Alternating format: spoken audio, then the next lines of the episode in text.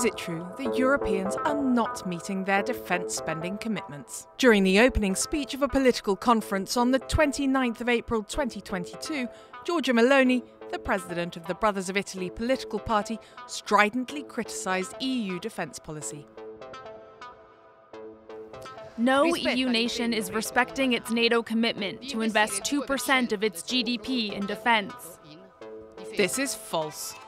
In 2014, the members of NATO and the EU did indeed agree to spend 2% of their GDP on European defence for 10 years or until 2024. According to NATO's latest figures, not all of those countries have respected this commitment. For example, Italian defence spending rose from 1.14% of GDP in 2014 to 1.54% in 2021. However, six European countries have stuck to their word. Greece, Poland, Croatia, Estonia, Latvia, and Lithuania all spent more than 2% of their GDP on defence.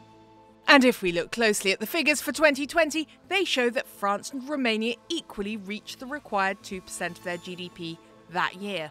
As for Germany, the country with the biggest GDP in Europe standing at over 3.5 trillion euros, the new Chancellor Olaf Scholz announced Germany would exceed the 2% spending target from 2022 onwards. After Russia invaded Ukraine, Berlin boosted its defence budget, starting with an extra 100 billion euros to modernise its army.